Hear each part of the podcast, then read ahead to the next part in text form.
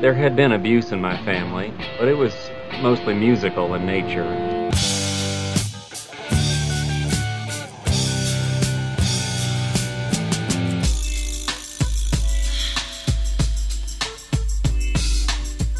I don't want any of this lover's lament crap. I want something peppy, something happy, something up tempo. I want something snappy.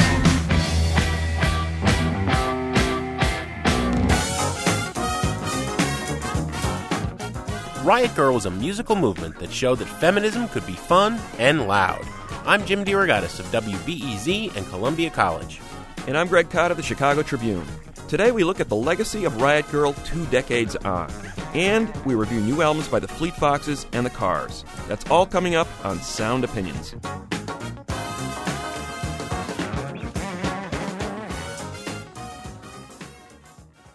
From WBEZ Chicago and distributed by PRX, you're listening to Sound Opinions. And now it's time for some music news. I'm doing fine up here on cloud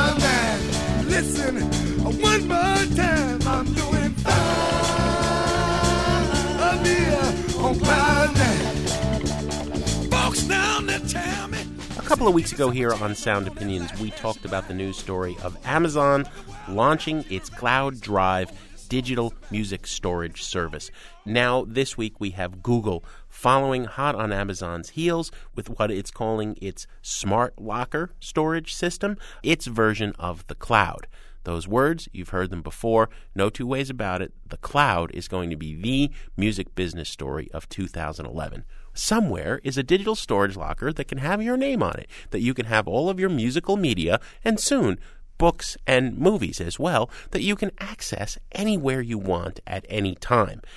Google's version of it, called Music Beta, is going to allow you to store an incredible 20,000 songs. That's twice as big as the Amazon Cloud Drive, and you can access them anywhere you want at no charge on your Android phone, on your tablet, on any device you choose. This is the future of consuming media, and the major label industry as it exists is very, very frightened about this. They think that having this digital storage locker with all of your media in it is just going to make it easier to trade files, and there's going to be no accountability. The major record labels want only licensed songs to be stored up there. Amazon went ahead with almost no notice to the major labels. Google now is doing the same thing. They're going to let it get sorted out in the courts. Now, Google originally was much more ambitious in what it had been talking about. It wanted to build a music store, much like iTunes or like Amazon. Because of the difficulties with the major labels, they don't have that as a component here yet. Right now, it's just a storage locker. But this fight is going to go on, and it's going to go on for a long time. People in Silicon Valley are said to be comparing the major labels to the bridge troll who's demanding payment to let you cross. A lot of industry observers are saying the major labels may once again be spiting themselves because there's a lot of money potentially on the table here, as there has been with Spotify, that European version of the cloud that's been working very well, that's been trying for two years to set up a licensing system to come into this country. But with two of the biggest entities on the net, Google and Amazon, moving a step closer towards the cloud, it's getting that much closer toward becoming a reality. And the next big thing people are waiting for is Apple setting up its version of the cloud.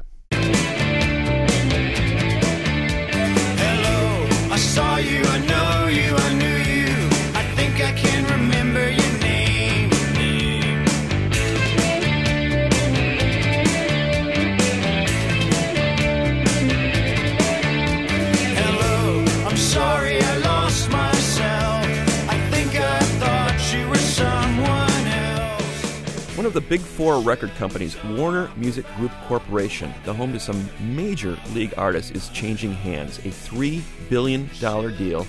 It is being sold to Access Industries Incorporated, a conglomerate controlled by a Russian born billionaire named Len Blavatnik. As we said, there's only four big time labels left. Besides Warner, we have Sony, we have Universal, and we have EMI. The fact that it's changing hands at this time indicates that there are more changes to come in the music industry. This is the home, remember, of bands like uh, not only REM, but Neil Young, Van Morrison, Kid Rock, Green Day, the White Stripes, the Red Hot Chili Peppers. Not all of those artists necessarily still on the label, but their catalogs are controlled by that label. So there is some value here, not only on the music side, but on the publishing side. The Warner Chappell Publishing House is where the real money is in this empire. And what people are speculating is that now that this Russian company Access Industries has bought Warner, the next target is another one of the big four labels, EMI. And that's where people say the real change is going to come. Warner merging with EMI by the end of the year, creating now not a big four, but a big three in the record industry. Mergers usually mean the loss of jobs. Employees will be cut. It could also mean that a number of these artists will be without a home. It remains to be seen. Now, bad news for record labels. They seem to be shrinking fewer and fewer than ever. Not really so. On a more boutique, independent level, we're seeing more labels than ever in some ways. One of the more prominent ones to get started in recent weeks is the one started by Glee's executive music producer, Adam Anders. Now, before you scoff at this, consider that Glee is one of the biggest, most successful franchises in the music industry right now. They've had more than 100 Billboard Top 100 hits in the last couple years, and Anders is the guy behind that. Now he's starting his own boutique label. The first artist he signed is one Shane Harper, who some of you may recognize as Spencer Walsh, the character on that Disney sitcom Good Luck Charlie. He's off to a slow start. 3,000 digital downloads of his first single in the last few weeks, not so hot. But uh, get this Anders says, you know what? I'm not in it for short term game. I'm in it to develop artists over the long haul. Artist development. Now, there's a word you don't hear very often in the record industry anymore, but Adam Anders, gosh darn it, he says he's going to do it. Walk across the courtyard towards the library. I can hear the insects buzz and the leaves beneath my feet.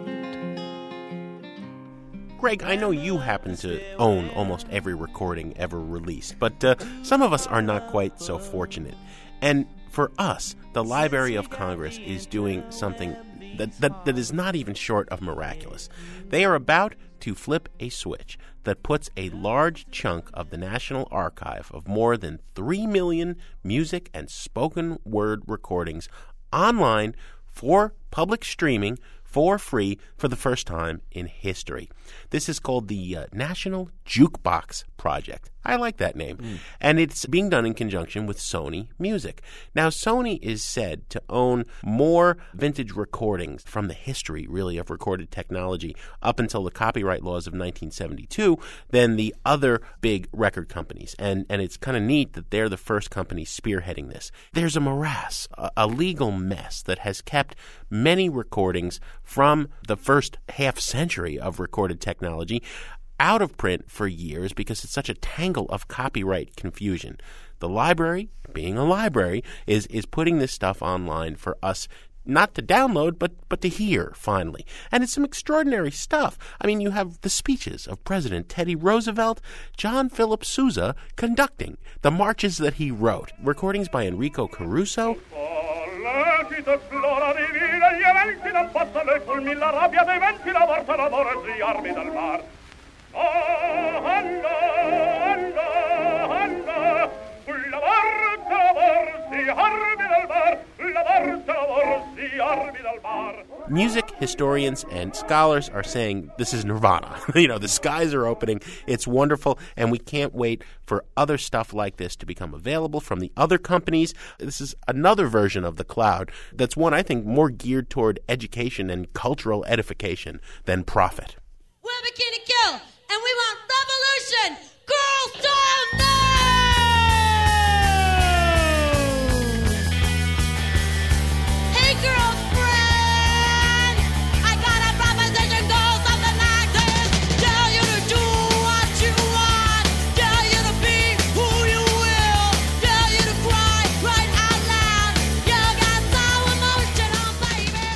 That is Double Dare Ya from a band called Bikini Kill. They say, We want revolution girl style now. this was a manifesto from the early 90s as part of this Riot Grrrl movement in music and politics. Riot Grrrl, girl spelled with three R's, no I, girl.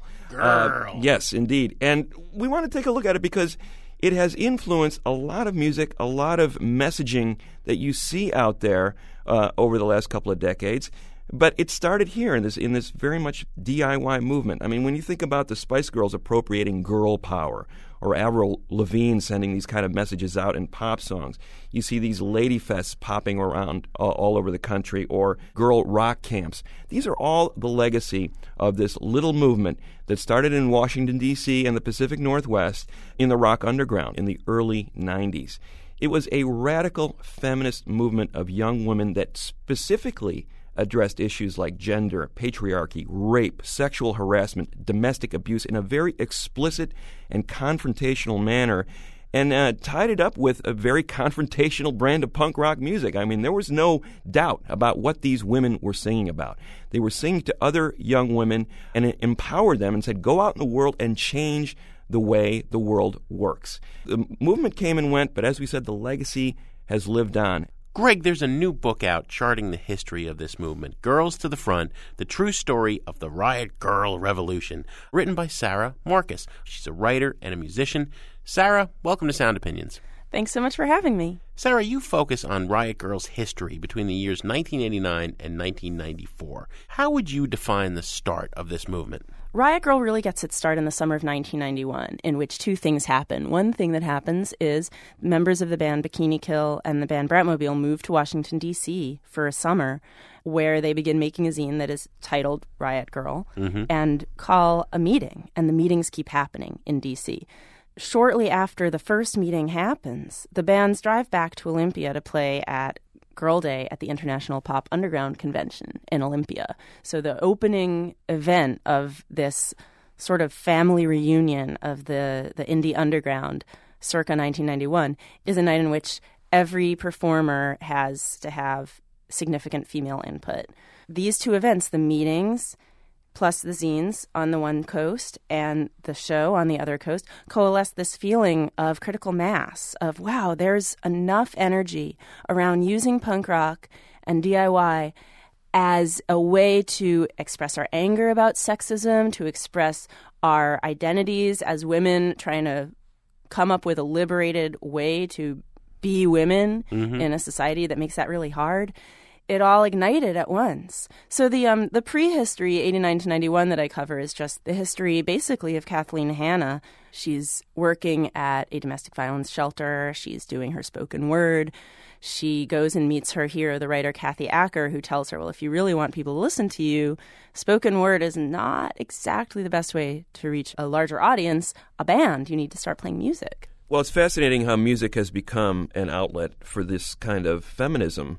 We saw some of that in, in the late 70s, where the scene started to get populated, the punk scene, more democratically. Yes. What was the context for the surge in the late 80s, early 90s? Because obviously stuff was happening in the world that galvanized these young women to feel like they needed a, a stronger, louder voice to get their message out. Well, there's two sides of that. And one is something that you alluded to a little when you talked about how much more democratic punk was in the late 70s than it would be in the decade to follow, in which, you know, this very macho form of hardcore became the dominant aesthetic in punk rock. And it was an aesthetic that was not super welcoming to most women. So you have this going on on the musical side. And then on the political side, what you have is that in trying to chip away at the successes that the women's liberation movement had in the 60s and 70s, the right wing is really targeting young women. One of the main fronts of the fight over reproductive rights in 1991 92 is the question of young women's reproductive rights, and the parental consent laws are being passed across the country. And um, and even in the the presidential election in 1992, where George H.W. Bush is fighting for reelection against this challenger, Bill Clinton, the differences between them are even being figured along the lines of their differing opinions as to what teenage girls should be able to do with their bodies. Also in 91, people are starting to wake up to the fact that teenagers are getting infected with HIV because there's inadequate sexual education. So there's this amazing sense in which the stakes of one's body in adolescence in the early 90s seem just perilously high, and the messages are completely nonsensical. You can't make sense of how you're actually supposed to be because the ideals of feminism are clashing so dramatically with the enduring realities of limitations on what young women can do, how they can behave, continued stratified gender roles about what is a man, what is a woman. It's a big clash, and I think that Riot Grrrl, in its screams and its messiness, was really expressing the frustration of trying to craft an identity against a backdrop of such hideously contradictory messages and forces. It's fascinating too, Sara, about this movement that starts out very small. It's it's a handful of people, really, and it becomes this nationwide phenomenon over the next few Mm-hmm. years. And we're, let, us not forget, we're talking about the pre-internet era here. You know, you like you couldn't you couldn't blog or text about it. It Mm-hmm. Yeah, essentially there was no Facebook group. Yes, it was a word of mouth thing. The records were put out by small independent labels. How did this message spread into this nationwide phenomenon?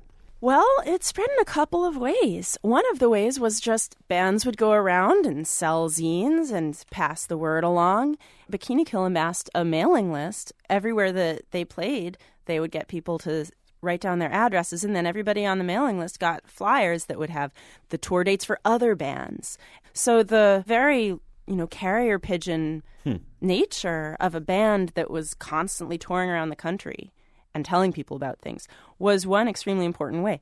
Word also then spread through zines as pe- you know people would make zines and then write the addresses of other zines, and so very frequently you would get your hands on one, and then you would just write away for every single other zine that was reviewed in that issue, and that was a major way that people were and young people, people who weren't out of high school yet, were sharing ideas and trying to elaborate, you know, a, a movement with one another over great distances. Now, the third thing that I'm going to say, it's um, it's complex, but the mainstream media helped a lot. I found out about Riot Grrrl from reading an article in Newsweek that many people felt never should have been written. There was so much mainstream media attention, and of course.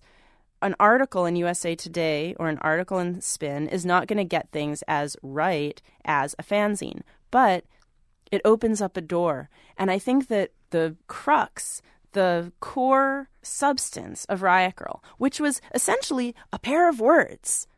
Riot, we're all together and we're doing something. And girl, we're taking the word girl, which is, you oh, you're such a girl. And girl, making it fierce. That's Tobi Vail's and um, Jen Smith's brilliance to recognize that that word pair was going to have such an impact. For people who don't know, Sara, tell us who they were.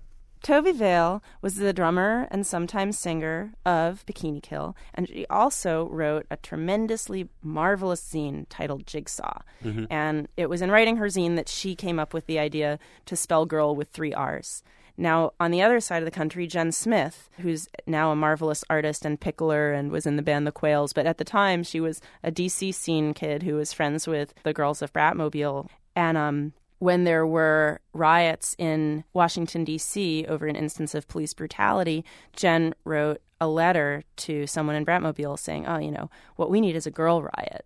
And so then when everybody got over to DC that summer, that, that phrase stuck with people because the pair was the pair of words was so evocative.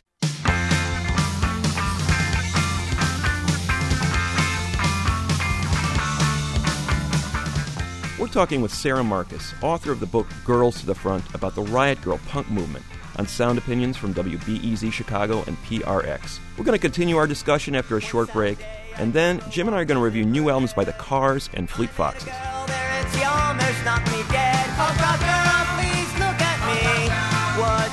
see? Let's travel around the world, just you and me, punk rock girl. I tapped her on the shoulder and said, Do you have a bell? Looked at me and smiled and said she did not know. Oh, punk rock girl, give me a chance. Let's go slam dance a dress like Minnie Pearl, just you and me, punk rock girl. We went to the Philly Pizza Company and ordered some hot tea. The waitress said, well, no, we only have it iced. So we jumped up on the table and shouted anarchy. And someone played a Beach Boys song on the jukebox. It was California Dreamin' so we started screaming on such a winter's day. She took me to her parents for a Sunday meal. Her father took one look at me and he began to squeal. It makes. Your dad is vice president. The We're so cool, yeah, yeah. Yeah, we're so cool, cool. We're so cool, yeah, yeah. Cool,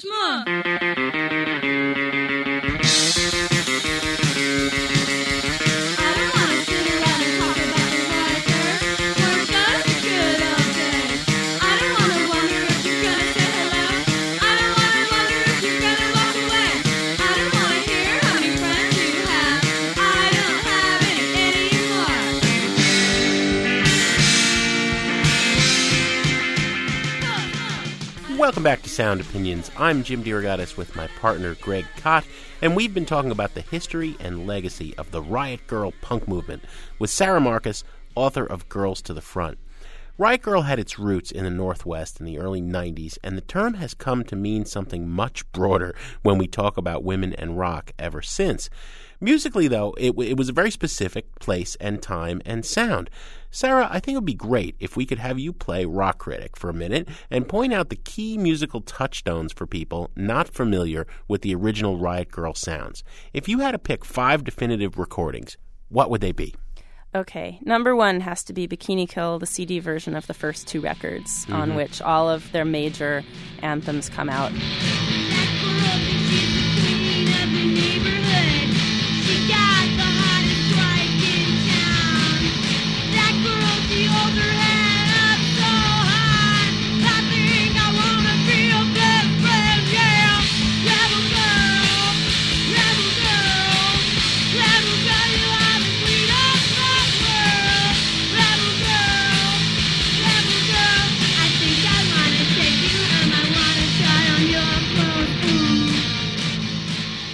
A close second behind that would be the seven inches that they um, recorded with Joan Jett in 1993 with songs like New Radio and Demirep. These are just brilliant songs, and I think that they find the band at the height of its powers and also starting to embrace more of the ambiguity that we talked about before.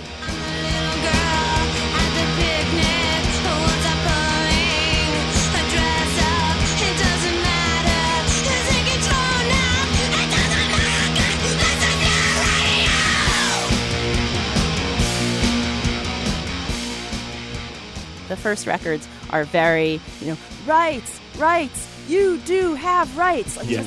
Get it?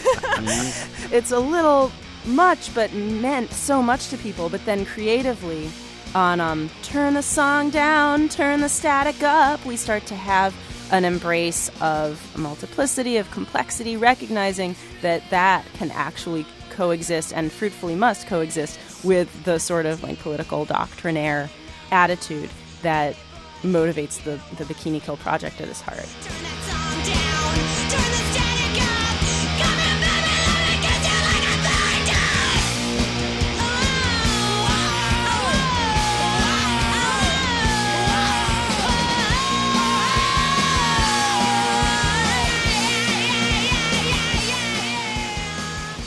So those two recordings for Bratmobile, you know, Potty Mouth, the full length record that they put out on Kill Rock Stars, is just this like marvelous. I, I mean, the image that I get is like there's a punching bag like hanging from a wall, and every song is just like someone punches it from the left, from the right. From the, hmm. lo- the songs are about 40, 55 seconds long.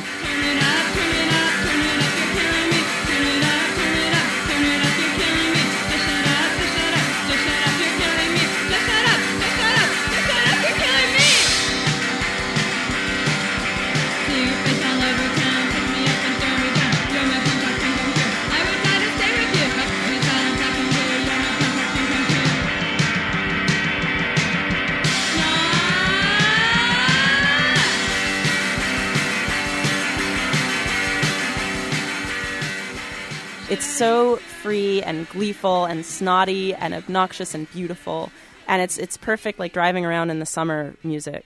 For Heavens to Betsy, and Heavens to Betsy is of course the first band of Corin Tucker, who would go on to form Sleater Kinney. Mm-hmm. So it's really like the seeds of this fabulous voice, and everything is really already there in these early recordings. They put out a seven inch called These Monsters Are Real, and it's got like three or four songs on it. And I just think that they're pop gems pierced through with blood curdling screams every so often when the pressure of expressing what they're trying to express just gets too much and the only thing you can do is just be like ah monsters are real. Monsters. I can feel you.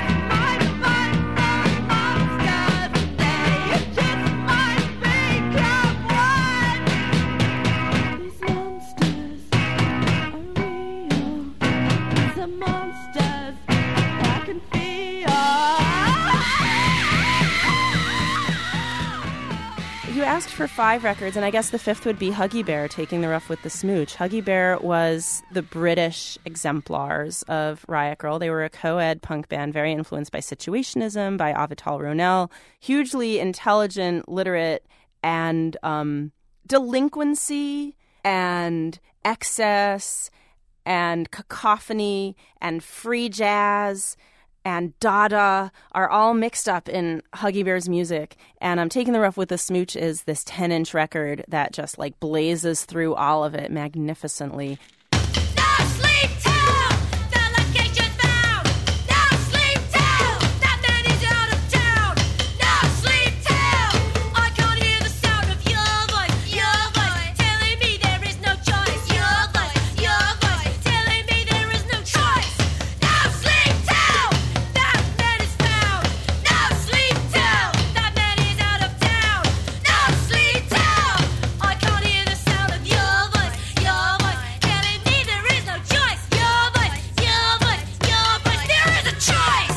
That's the fifth recording that I will say. And these are the, you know, these four bands, Bikini Kill, Bratmobile, Heavens to Betsy, and Huggy Bear, are kind of the canonical Riot Grrrl bands, bands that considered, whose members considered themselves linked in with the phenomenon in some way, as opposed to, you know, there were many loud bands of strong women in the early 90s who never felt connected with Riot Grrrl, even though they would get lumped in. You know, L7, Babes in Toyland, Hole, they would very much get lumped in. And part of my um, project in writing the book was to reclaim a little bit of specificity because when you make Riot Grrrl mean loud girl bands of the early 90s, what you're losing is the grassroots element of it and the zines and the the fact of these like legions of teenage girls who were making feminism their own and making their lives their own via feminism that gets lost when you're like oh yeah it was just this bunch of bands It dissipated in, in, in the mid 90s, disintegrated. I mean, Riot Oh, Girl was kind of I was- gone. I was going to say dissipated might be a little kind yeah, yeah. It, it, it just it, it imploded. What's the legacy been, Sara? One lasting legacy is what I was talking about at the beginning of the interview the fact that in underground DIY, indie, whatever you want to call them, circles, female input and creativity has become a given. It's no longer strange to see a woman playing music. Ian MacKaye from Fugazi told me that, you know, in the late 80s, early 90s, people would be like, oh, I went to see this show and there was a girl bassist. Like it was strange. At this point, it's strange if you go to a show and every band is all male. Mm-hmm. And at the same time, there's a recognition now that has carried forward from Riot Grrrl that there's also a marvelous kind of power that is quite moving in female creative community. When, you know, when a woman gets on stage and makes a ton of noise, she's breaking rules hmm. about how to be a woman. And that idea of freedom and that idea that the rules don't hold you it spreads to everybody in the room. Everybody feels that sense of possibility breaking open. And that has just happened more and more since Riot Grrrl, and I think Riot Grrrl gets the credit. We've been talking to Sara Marcus, author of Girls to the Front, the true story of the Riot Grrrl Revolution. Sara, thank you for being our guest on Sound Opinions. Thanks so much for having me.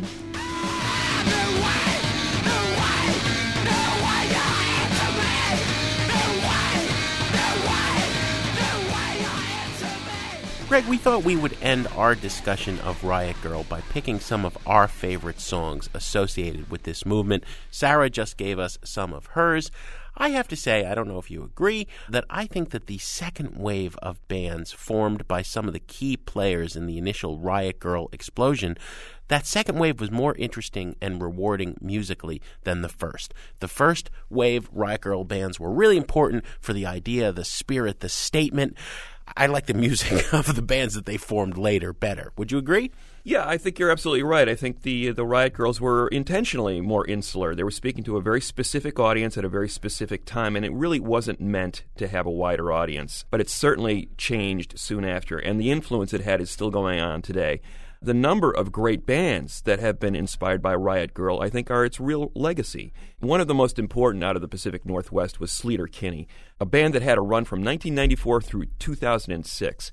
It had two of the key players from that original Riot Grrrl movement Corin Tucker, who was originally in the Riot Grrrl band Heavens to Betsy, and Carrie Brownstein, the guitar player, who was in a queercore band called Excuse 17, sort of an ancillary movement to the Riot Grrrls. They teamed up for what was initially a side project. Formed Sleater Kinney, started writing some songs. By the time of their second album, which was called Call the Doctor in 1996, they were a full fledged band getting nationwide attention. The drummer on that record was a woman named Laura McFarlane. She was later replaced by a monster drummer, Janet Weiss, and that trio of, of Weiss, Brownstein, and Corin Tucker, I think was musically as sophisticated and as powerful as any rock band over the last decade. But I want to focus on that second record, Call the Doctor, from 1996, and the album that really sort of broke them to a much larger nationwide audience. The song from that record that really jumps out, I Want to Be Your Joey Ramone. It's a song about lust, it's a song about affirmation. I'm the queen of rock and roll, they say. At the same time, they're invoking their heroes, Joey Ramone, Thurston Moore of Sonic Youth. They're saying, hey, I want to be a picture on your bedroom door just like that. It was an extremely powerful message to be putting out to young women, but I also think it resonated on the level of great rock and roll. It didn't matter whether you were a man or a woman, you could relate to this song because of its sheer power and the message that it was putting out, the affirming message it was putting out.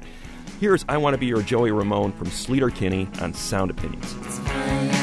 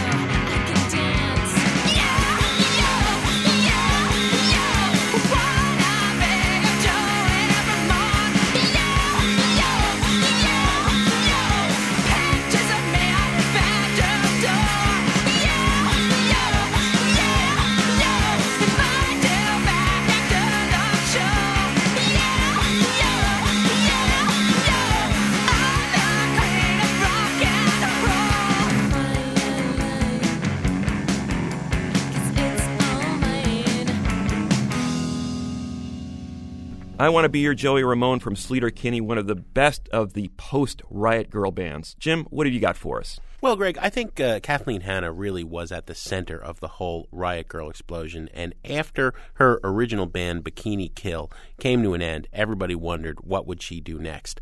I think she zigged when everybody thought she was going to zag. Initially, she was going to do a solo project called Julie Ruin.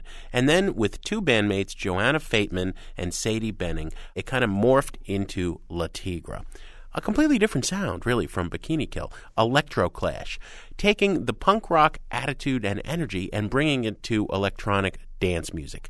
Maintaining the feminist politics and, and the broader political messages, but with a little more sense of humor. Mm-hmm. it was a lot more joyful, a lot more fun, a lot more funny, and just absolutely explosive.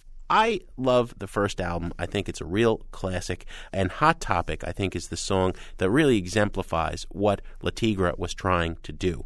This is a song that stops and pays homage to a long list of heroes visual artists, poets, other musicians, most of them female, but not all of them. People like Sleater Kinney, okay, is name dropped. Angela Davis, Gertrude Stein, Billie Jean King, The Slits, Aretha Franklin, Joan Jett.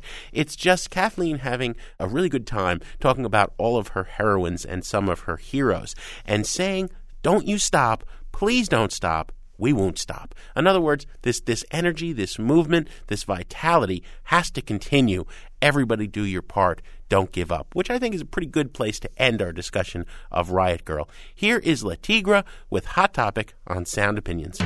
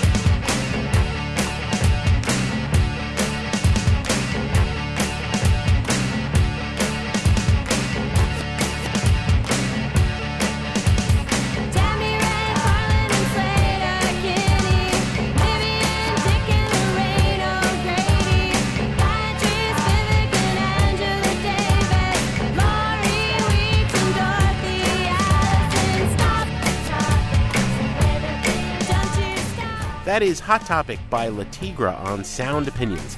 We're going to get to new record reviews after a quick break on Sound Opinions from WBEZ Chicago and PRX. But first, we want to remind you that you're always welcome to be a critic on our airwaves. To share your thoughts about anything in the world of music, call 888 859 1800.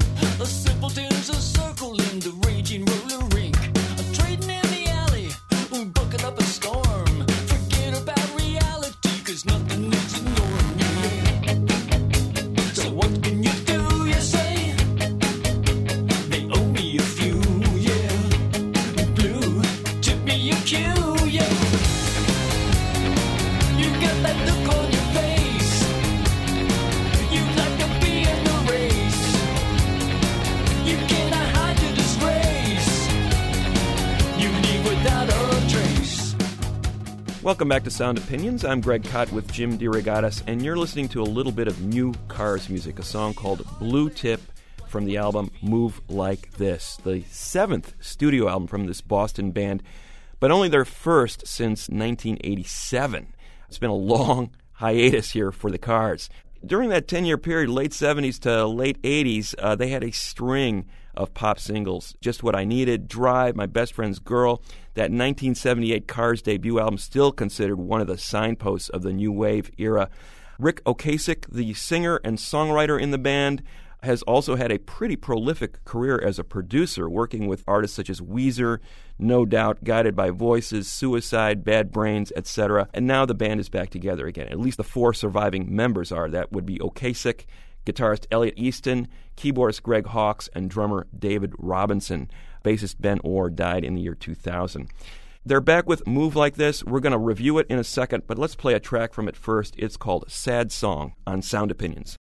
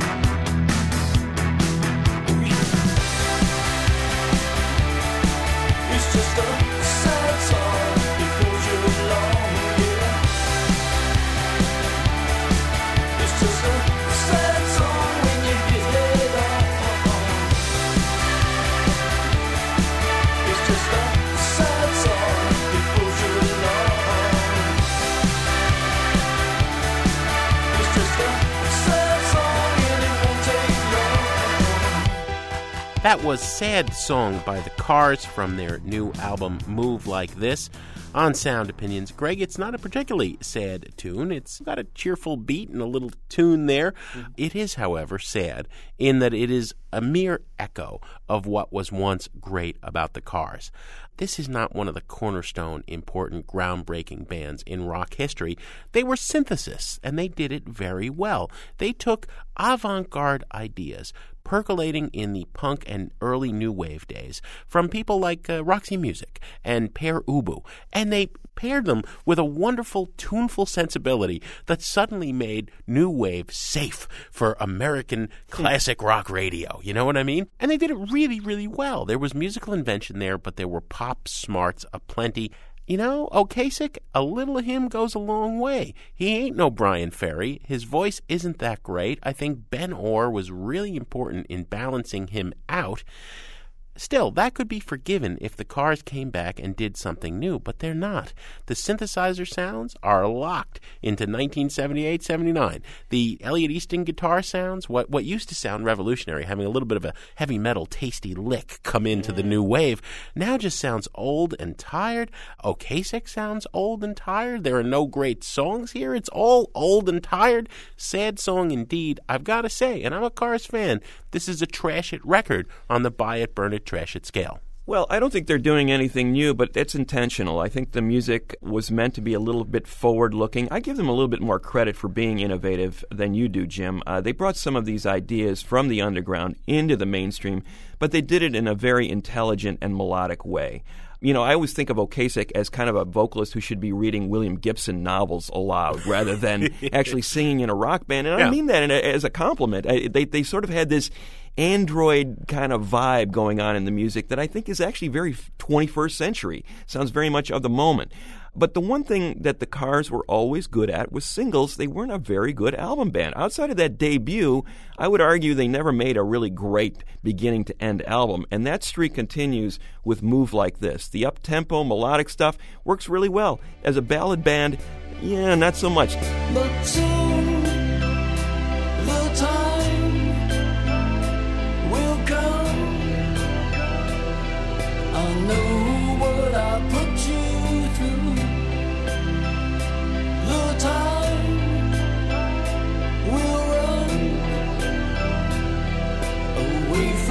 Us like time it will do. You're right. That's where Ben Orr was missed because he was the guy that would sing the romantic ballads and, and they would work back in the day. They don't have that element now, but there's still enough elements here that I think are going to please old time Cars fans. I'm going to give it a burn it.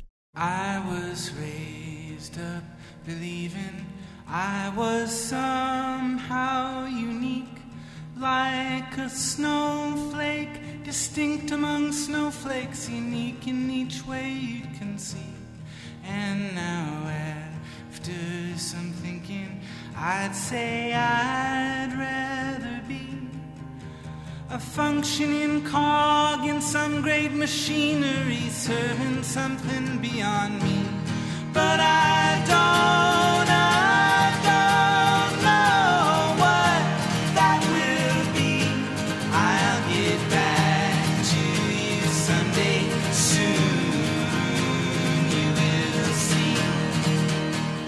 We're listening to a little bit of a song called Helplessness Blues, which happens to be the title track from the second album by the Seattle based folk rock quintet Fleet Foxes. Greg, you and I both were big fans of the band's 2008 self titled debut. That came on the heels of a really exciting EP called Sun Giant, and that came on the heels of the band introducing themselves to the world via MySpace. Not rewriting the book on folk rock. You know, there was a lot of Crosby, Stills, Nash and Young. There was a lot of kind of post pet sounds, Beach Boys in what they were doing. But man, especially when you saw the band live, to have five voices come together the way those guys could. You and I both have told the story of being at the Pitchfork Music Festival, giant, you know, the sun's out, giant crowd, middle of a big field. And these guys come out and they just sing a cappella, and you could hear a pin drop. Now it comes time for the second album. I gather there was quite a bit of angst in the making of this. They recorded one version, as sort of a home recording, scrapped it, went on. The leader of the band, Robin Pecknold, has said that he wanted this record to follow in the footsteps of Van Morrison's Astral Weeks, which is only one of the best rock albums ever made. Nothing like setting your sights high. Have Fleet Foxes measured up to that point? Let's decide in a minute after we play a track from this new album, Helplessness Blues. This is a ballad called Lorelei by Fleet Foxes on Sound Opinions.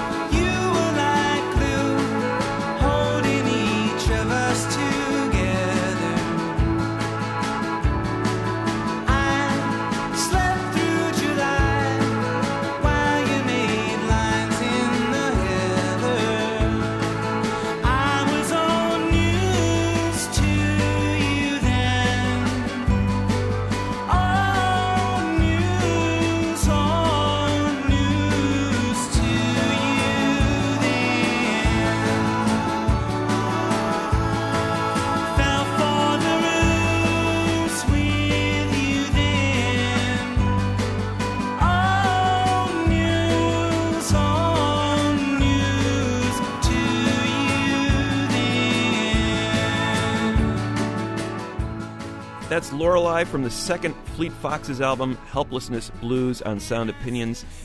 Jim, I, like you, was a fan of that 2008 debut album, and in fact, I loved it. Very immediate album for me uh, in terms of those melodies just being right up front.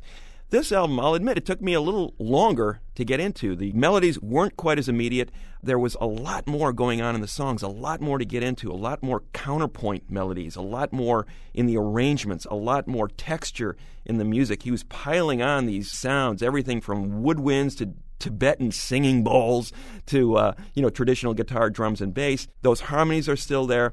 But one thing I did notice about this record from the start was, you know, he's a little bit more upfront and he's a lot more direct in his lyrics. Whereas the previous album, there was a lot of this nature imagery. You didn't really quite realize how this was affecting him personally. As you said, this record has a much more personal and turbulent undercurrent to it. There's a lot of anxiety here. He's trying to figure out where do I fit in this world and how can I be a more selfless person? After all is said and done, I feel the same.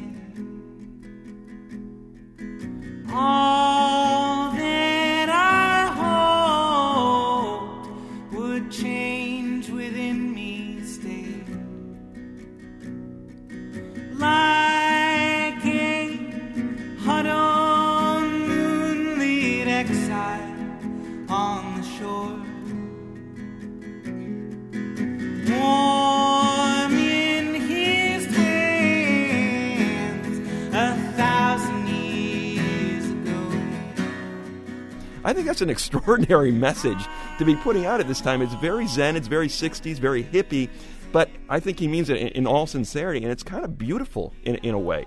You know, here's a record that is embracing modesty. So there's all this beauty, and at the same time, there's this incredible sense of anxiety underneath it all. You know, at the end of the day, this record won me over. It is a beautiful record, and I'm going to give it a buy it.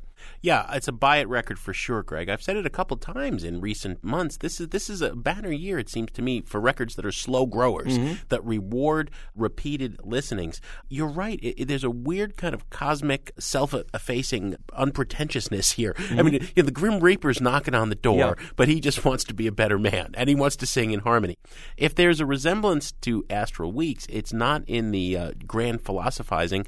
It's in the kind of sonic cohesiveness and and the the way that the Fleet Foxes can do something that is very difficult, layering four and five part vocal harmonies and make it sound absolutely effortless, like a couple of guys just sitting on the back porch mm-hmm. doing it.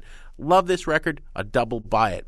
What do we have on the show next week? Next week, Jim, we have an in studio visit from one of our favorite bands from northern Minnesota, the Great Low. Greg, as always, we have some thank yous to say on the way out. Our intern, Nick Myers, if he was one of the original Riot Grrrl bands, he'd be Bikini Kill. Our producer, Robin Linn, she would be Bratmobile. Our other producer, Jason Saldanha, he would be Huggy Bear. And our fearless leader, our executive producer, Torey Southside Malatia, he'd be Heavens to Betsy.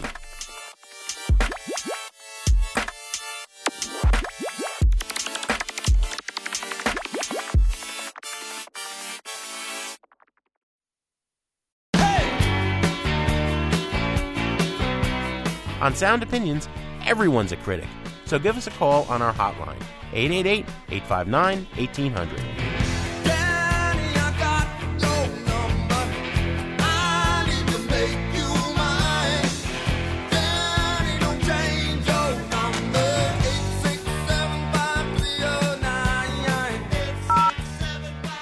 867-530-9867. New messages. Hi, my name is Michael Burdett, and I'm from the occasionally lovely Schenectady, New York. My comment is regarding the Beastie Boys' new album, and the music of the Beastie Boys means a lot to me. In junior high school and high school in the mid to late 80s, Ill Communication, Paul's Boutique played a big part in that. But I listened to the Beastie Boys' new album because, more from a nostalgic standpoint, that since 1992's release of Check Your Head, the Beastie Boys have essentially lived in a creative vacuum. Each subsequent album could be named Check Your Head Part 1, Check Your Head Part 2, Check Your Head Part 3, all the way up to Check Your Head Part 6. Great music, great nostalgia, but just each album sounds more or less the same. I appreciate you letting me sound off and uh, share my opinion. Thank you. Mic check. Like a Nexus 6 coming home to boost. Handheld 58 when it's time to get loose. Need the ear goggles.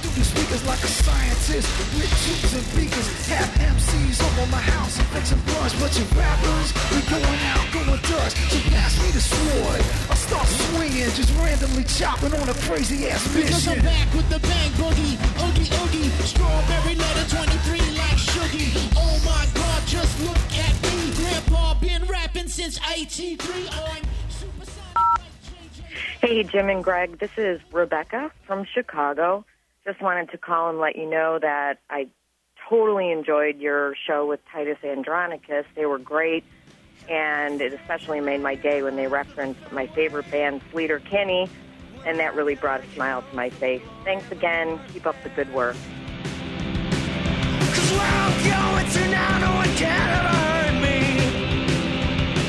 When the well of human hatred is shallow and dry.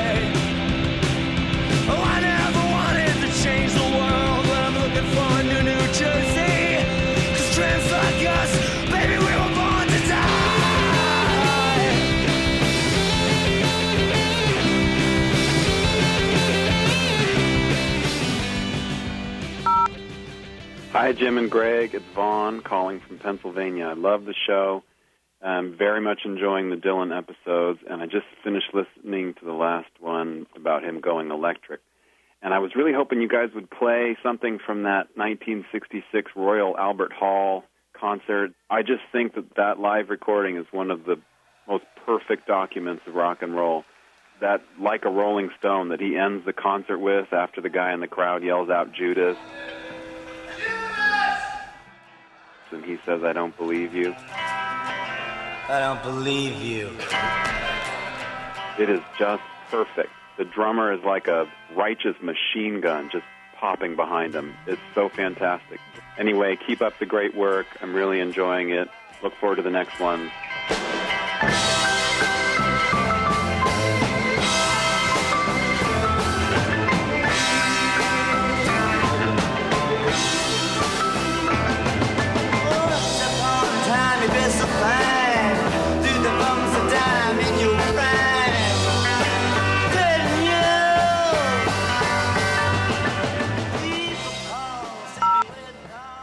Hey, this is Jeff from Virginia. Uh, I just got finished listening to your Dylan Goes Electric show, and I wanted to comment on something that suddenly struck me. I've listened to this period a million times. Like most people, it is my favorite Dylan out there. But I noticed for the first time just how much during this period that anytime he blows his harmonica, just how much it sounds like a million middle fingers leaving his mouth. It sounds like a glorious annoyance calliope on the loop. Anyway, take care. See y'all later.